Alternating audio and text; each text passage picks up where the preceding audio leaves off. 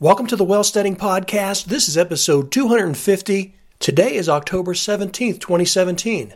I'm your host, John Pugliano. I'm also the founder and money manager at InvestableWealth.com.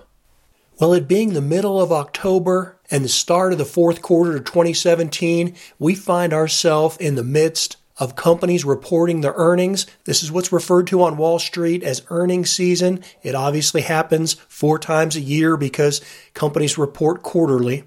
And in today's episode, I want to talk about the importance of earnings season and not really getting down in the weeds about what's going on in the current environment that we're in, other than to just give you some highlights about it. But really what I want to focus on is, as I try and do with most of these episodes, making it evergreen so that no matter what earnings season you happen to be listening to this episode in the future, you can apply the concepts of what's so important about earnings and what to be looking for in that specific time frame. Before we get started in today's episode, I do want to give you an update on the websites. As I mentioned last episode, my tech guy was doing some updates. Nothing to worry about. You know how that goes. Well, for about a week or two, the sites were loading really slowly, and in some cases not at all. But that's all been repaired. That's all fixed. One problem does remain, and that's with bulk emails. And so if you were expecting to get an email notification for this episode today, you're probably not going to receive it. And more importantly, for those of you that are signed up for blog notifications or for the buy-sell alerts over at InvestableWealth.com, those bulk emails are experiencing major delays as well. So for example, last Monday, October 9th, I posted an alert where I said that I felt that international markets were at a good secondary buy point.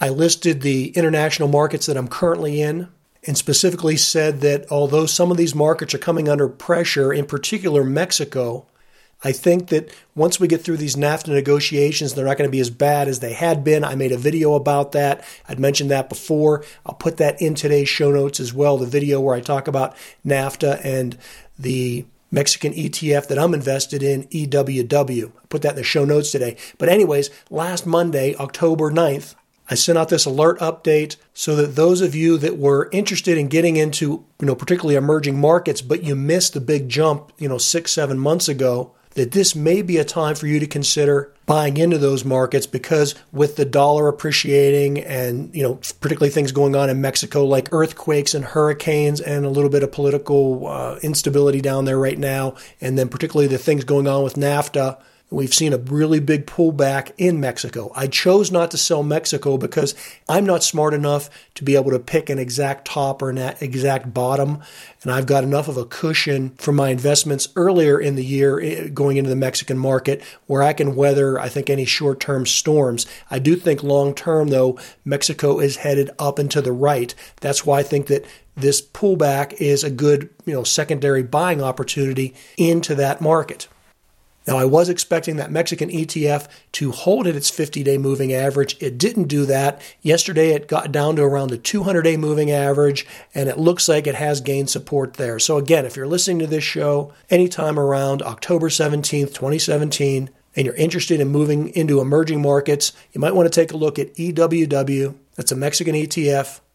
Many of you are still in the queue, and you'll see that that email will trickle in over the coming days, but you can go directly to the website at investablewealth.com under observations and commentary. You can read that blog post. I've got a tech guy working through these email problems, and hopefully in the near future, these bulk emails won't be an issue anymore.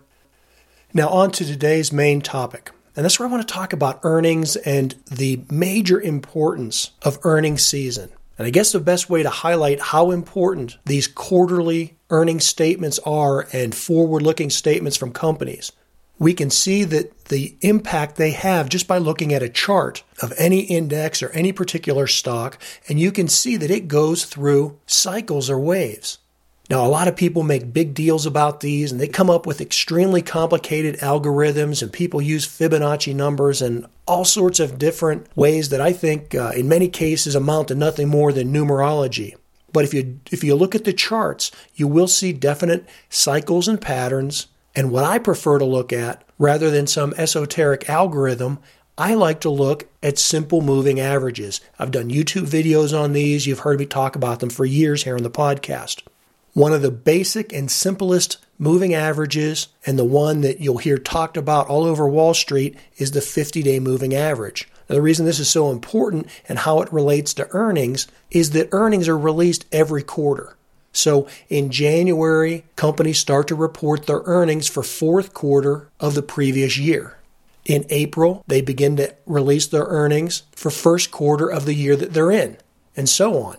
So January, April, July, and October, at the beginning of those months, and then rolling out over, about a 3-week period or so, all the major companies on the Dow Jones Industrial Average, S&P 500, those big type companies all roll out their earnings. And they tend to do it in groups. So just recently, the banking stocks started to report. Now, maybe not all of them do, but they tend to group together. So J.P. Morgan, Goldman Sachs, they've all announced. That's early in the cycle. Later in the cycle, retail stocks tend to report. So Walmart will roll out their earnings in another, say, week and a half. As these companies report their earnings and report their future guidance, you'll see major swings in stock prices and in the value of indexes like the Dow Jones Industrial Average or the S&P 500 or the NASDAQ. And since these earnings are reported quarterly, that's every 12 weeks, that's why you'll see a major ebb and flow on the charts. Now, that 12-week period is really summed up in the 50-day moving average. Stocks trade 5 days throughout the business week, and over a 10-week period, that would be 50 days, and so that's the 50-day moving average. That 50-day moving average is just shy of a full 12 weeks, and so that's the cycle. That's why a 50-day moving average is so important. You heard me just recently say, I expected the Mexican ETF that I'm invested in to bounce off its 50-day moving average. Well, it didn't. It fell through that. That's not a good sign, but it's gaining support at the 200-day moving average, which is basically the annual average. If you don't believe in these simple moving averages, just go out and pull up a major index, plug in a 50-day moving average, and study the chart, and you'll generally see that that 50-day moving average acts as resistance when the price is below it, and it acts as support when the price is above that 50-day moving average. In today's show notes, I'll put a link to a YouTube video where I showed how you could use something like Yahoo Finance to chart your own simple moving averages. It's not that difficult, but it's incredibly important and really a key principle to understanding investing in stocks. And what's the 50-day moving average telling us in general about the major U.S. indices? Well, the S&P 500 is at an all-time record high. It's, a couple percent above its 50-day moving average. There's a likelihood that there's a little bit too much enthusiasm in there. We may see it pull back to the 10 or the 20-day moving average. But depending upon how these earnings estimates this quarter turn out, I think that S&P is going to keep moving higher. We see the same thing occurring over at the Dow Jones Industrial Average. It's up maybe 3% or so above its 50-day moving average, as is the NASDAQ. All these major U.S. indices are at or near their all-time highs. They're moving sideways a little bit. They're 2 to 3% above their 50-day moving average. For now, there doesn't appear to be any surprises, any negative information that's going to come out of these third quarter earnings. And so that allows us to maybe draw the conclusion that as we go into the end of the year, we're likely to get more good news and we're going to see a Santa Claus rally. And these markets are going to move even higher. I like to say that I don't have a crystal ball and I can't predict the future, but it's been my experience that if there is something that does foreshadow what's going to happen in the future, it's a stock market where you have rising earnings and a great deal of enthusiasm. That generally is a good sign for short-term appreciation in the stock market. And I want to really emphasize here that this is particularly important when you're in the earnings season where we're at right now in third quarter, because as you start entering November and December with a high level of optimism in the stock market, then it almost always results in a Santa Claus rally. And that's where a lot of money pours into the market through the end of the year and maybe into the first couple weeks of the new year. I have no idea if that's what's going to happen this year, and as of yet, I'm not confident enough in that thesis to put new money into the market. But for the money that I do have invested, at this point, I'm not planning on harvesting or taking any profits as long as the market continues to move along as it has. And that's an important distinction to draw. So I'm not putting new money into the market at this point, but I'm also comfortable leaving everything that I have in the market. The reason that earnings are so critical and important to the price of a stock is because that is ultimately the way we value any asset. It's based on the amount of earnings that it can produce. If you own real estate property, the intrinsic value of that real estate is based ultimately on how much you could get if you rented it and what kind of cash flow that would generate on a monthly basis. That's the same thing with stocks. You can forget about all the nonsense you hear from the talking heads on TV and all the pontificators, all the economic data and formulas they throw out. The only thing that really matters ultimately is the earnings. I say ultimately because, short term, a lot of things can get hyped into a stock. This is particularly what happens with penny stocks or these momentum stocks that are all based on a story. This supposed biotech company has a cure for cancer and it gets all hyped up and the price goes up really high and then it doesn't make it through FDA testing and the price of the stock falls apart because there are no earnings associated with that stock. So it's always about earnings, and more specifically, it's about future earnings or anticipated earnings. You see, the stock market is kind of like your boss. Your boss doesn't care what you did for him 12 months ago. He's always asking you, hey, what have you done for me lately? And that's the way stocks are. We don't care if a stock made a ton of money 12 months ago because that is already factored into the price, and any dividends associated with that have already been paid out to the people that owned the stock 12 months ago. What you should be concerned about when you're investing in a stock and you're looking for an appreciating stock price is you're looking for future increase in earnings, because that's what's going to pay you dividends now and in the future, and that's what's going to add to the appreciating stock price. So whenever you're looking at a stock, don't look at the price. Future earnings are what's critical, and that's really the yardstick that you should be using to measure the value of your stock, not the actual price itself. People say to me all the time, hey, should I buy a stock that's $20 a share because I can buy more of that than a stock that's $57 a share? Well, the actual share price means very little, and it really only has significance in relation to the past performance of that specific stock. I chart stock prices all the time. Stock prices are important when they're looked at through the lens of that individual stock and what its past history was. I'm always talking to you about price charts, and we just talked about the importance of a 50-day moving average. That's averaging the price out over 50 days. But when you do that, you're looking at it in a vacuum. You're looking at it specific to that particular stock. You're not going to compare the price of Google to the price of Facebook. The price of a stock is only relevant to that specific stock. What you want to look at broadly to be able to get a comparison between all stocks is the forward price to earnings ratio. And I specifically say forward price to earnings ratio rather than just PE. You often hear it referred to as the price to earnings ratio or PE. And a lot of times shorthand, I'll talk about the PE. But what I'm really referring to is the forward PE. I want to know what the price per earnings ratio is estimated to be over the future 12 months, not over the past 12 months. I really don't care what the stock earned last year. I'm interested in what the analysts think it's going to make next year. Generally, if you see the price per earnings ratio in a stock chart or a table and it only says PE, it probably is the trailing 12 months, the previous 12 months. And so when you're going through your stock tables, make sure you're using a source that's citing the forward price per earnings ratio, and that's generally abbreviated as FPE. And that gets down to the real gold nugget that you're looking for during earnings season. You should be much less concerned about what the companies are going to report as far as their quarterly earnings. In fact, most companies, by far the majority of companies, beat the earnings estimates for the current quarter that they're reporting for. And that's because these earnings are sandbagged. And I can say that with a lot of conviction because it always happens that way. If you look at the majority of S&P 500 companies, the vast majority always beat or exceed what the earnings forecast was for the quarter that has just ended. And that's the real rub. You see, what happens is companies put out rosy projections for what's going to happen in the future. That gets all the headlines. That drives the stock price up. And then as you get into the quarter, late on a Friday afternoon, they'll start whispering or putting out press reports where they reduce their forecast. And then so consequently, all the analysts that cover those stocks will very quietly adjust their forecast down. And they'll do that consistently throughout the quarter.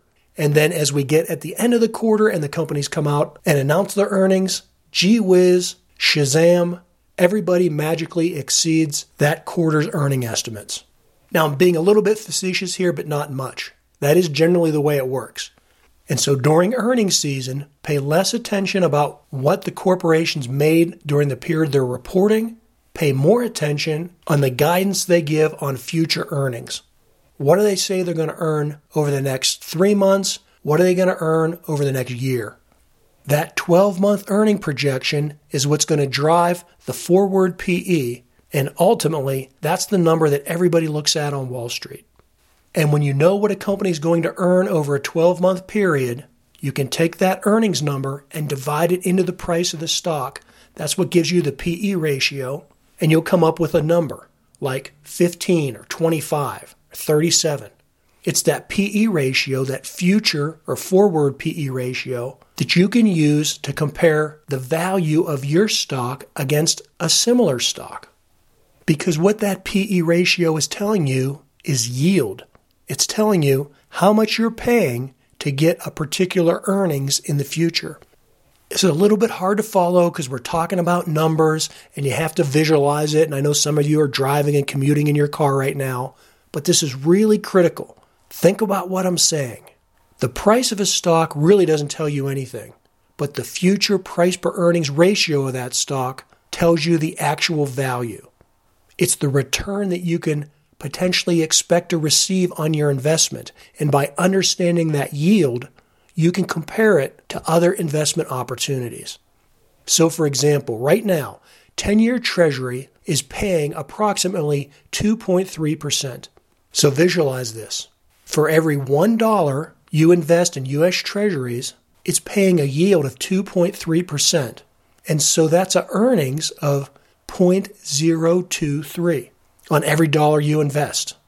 If you invest $1, you're going to get 2.3 cents back. And so if you take 1 and divide it by that yield of the 10-year Treasury, 0.023, you then calculate a forward price per earnings ratio for a 10-year Treasury of about 43 times earnings. It's actually closer to 43.5 times earnings.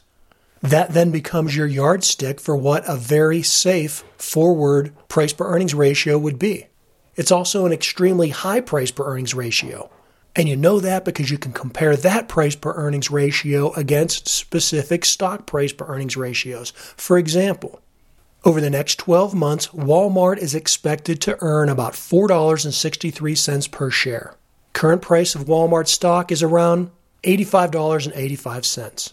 If you divide that out more or less, you're going to come up with a PE, a forward price per earnings ratio, of about 18.5 times. Now, 18.5 times means that you're paying a whole lot less for the earnings that are expected from Walmart over the next 12 months than the 43.5 times earnings that you're going to pay to be in a very safe government bond. And you can do this with any stock. For example, let's look at Google. Google is expected to earn about $40 a share over the next 12 months. Current price for Google is about $1,010 a share. And so people might look at the price of Google and say, wow, $1,010 a share, that's overpriced. Well, remember, the price of the stock really has no bearing on its value. If you take that $40 per share that Google is expected to earn over the next 12 months and you divide that into the share price, you're going to come up with a forward price per earnings ratio of about 25 times. Now that 25 times earnings is a higher price multiple than you'd pay to own Walmart, but it makes sense that you would want to pay that type of a premium because long-term Google probably has better growth opportunities and overall better future earnings potential in general than an old stodgy retailer like Walmart. And so it may make sense to pay 18 times earnings for a Walmart and to pay a higher 25 times earnings for a tech growth company like Google. And you can see that both of them are extremely inexpensive when you compare them to the absolute safety of being in a 10-year government treasury where you'll be paying a premium of 43.5 times earnings. Let's look at one more of these. Let's look at Apple. Apple is currently trading for $160 a share. Now, again, someone may look at that and say, well, Apple's, a technology company. Google's a technology company. Google's trading for over $1,000 a share, while Apple's only trading for $160 a share, so Apple's cheaper, so I'm going to buy Apple. Well, again, that price means nothing. It comes down to the value.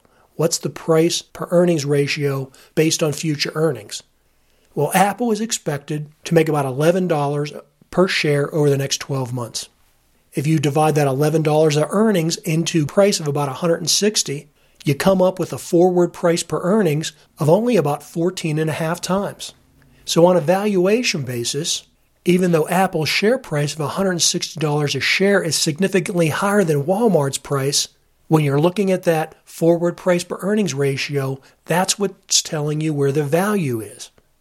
Now, I don't have time to get into in this episode, but there are many other factors that are baked into this equation that I'm just providing you with a very high-level explanation. And for example, what I mean by that is that when we're looking at this price per earnings ratio at Apple, we're not considering the cash that Apple has on hand. That would even more drastically reduce the price per earnings ratio and make Apple an even more undervalued company. Apple has squirreled away something like $120 billion of cash that it has sitting primarily in offshore bank accounts. So that it doesn't have to pay taxes on it, but that's another story. That's a huge cash reserve. That amounts to probably something in the neighborhood of half of their overall sales per year. If you factor that into the price per earnings ratio, you're going to come up with even a much lower multiple. The other thing that we're not factoring in on both Apple and Walmart is the fact that they pay a dividend. And so when you try and compare something like a Walmart against a Google, which doesn't pay a dividend, you have to factor in the trade-off. You're not going to receive the same stock appreciation growth in the price of Walmart stock compared to Google stock. What you will receive with Walmart is a quarterly dividend payment. And for older people or people that are relying on the income, that's a very important consideration. Because if they invest in Google, the only way that they can take money out of that stock is to specifically go in, sell shares, and take a capital gain. That presents a problem whenever you go through some type of a downturn or a pullback, particularly in the general economy, where it's disadvantageous to sell the stock when it's trading at a low or when it's below its 50 or 200-day moving average. And so if you were in retirement and you were relying on your investment income, and you get a market pullback, if you're invested in Walmart, you don't have to sell your shares of Walmart to receive that quarterly payment. You're just going to receive the dividend, and you continue to hold your stock until things improve, and the price or the value of your Walmart stock does go up in the future. You continue to receive income during the bad times. Where if you were invested in a non-dividend paying stock like Google, you would have had to sell the shares at an inopportune time, and you dilute the overall amount of shares that you own for when the stock does ultimately appreciate in the future. But I digress. Here's the bottom line. Earnings season is very important. Look at any chart and you'll see January, April, July, and October as key points for price movement on any major indices or major stock. When the CEOs come out and they start talking about their earnings and their past performance over the quarter, you can ignore all that mumbo-jumbo and focus on what they say about future sales and future earnings. Take that number that they've projected that they're going to earn over the next 12 months, divide it into the current stock price, come up with your forward price per earnings ratio, and then use that valuation to assess it against other investment opportunities that you have. Do you want to go for safety and go into a 10-year government treasury? Well, that's fine, but if you do, know that you're paying a huge premium for it because currently, as I mentioned, that's about 43.5 times earnings. Rather than do that, you may decide to take on some risk and buy into a stock, a big blue chip Dow Jones Industrial company that's out of favor, but yet pays a high dividend and yet is unlikely to go bankrupt. And so, yes, there's risk associated with it over the short term, but over the long term of, say, multiple years, most Dow Jones Industrial blue chip companies are going to appreciate in value. And so you can pay 43 times earnings in a 10-year government bond and receive 2.3% dividend. Or you could right now buy Walmart stock, which is in my current portfolio.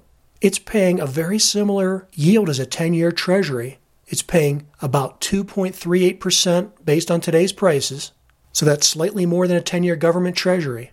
But the forward PE, the actual valuation that you'll pay to own Walmart, as we've discussed, is 18.5 times earnings. And that's versus the 43.5 times earnings you would pay to be in a government 10-year bond.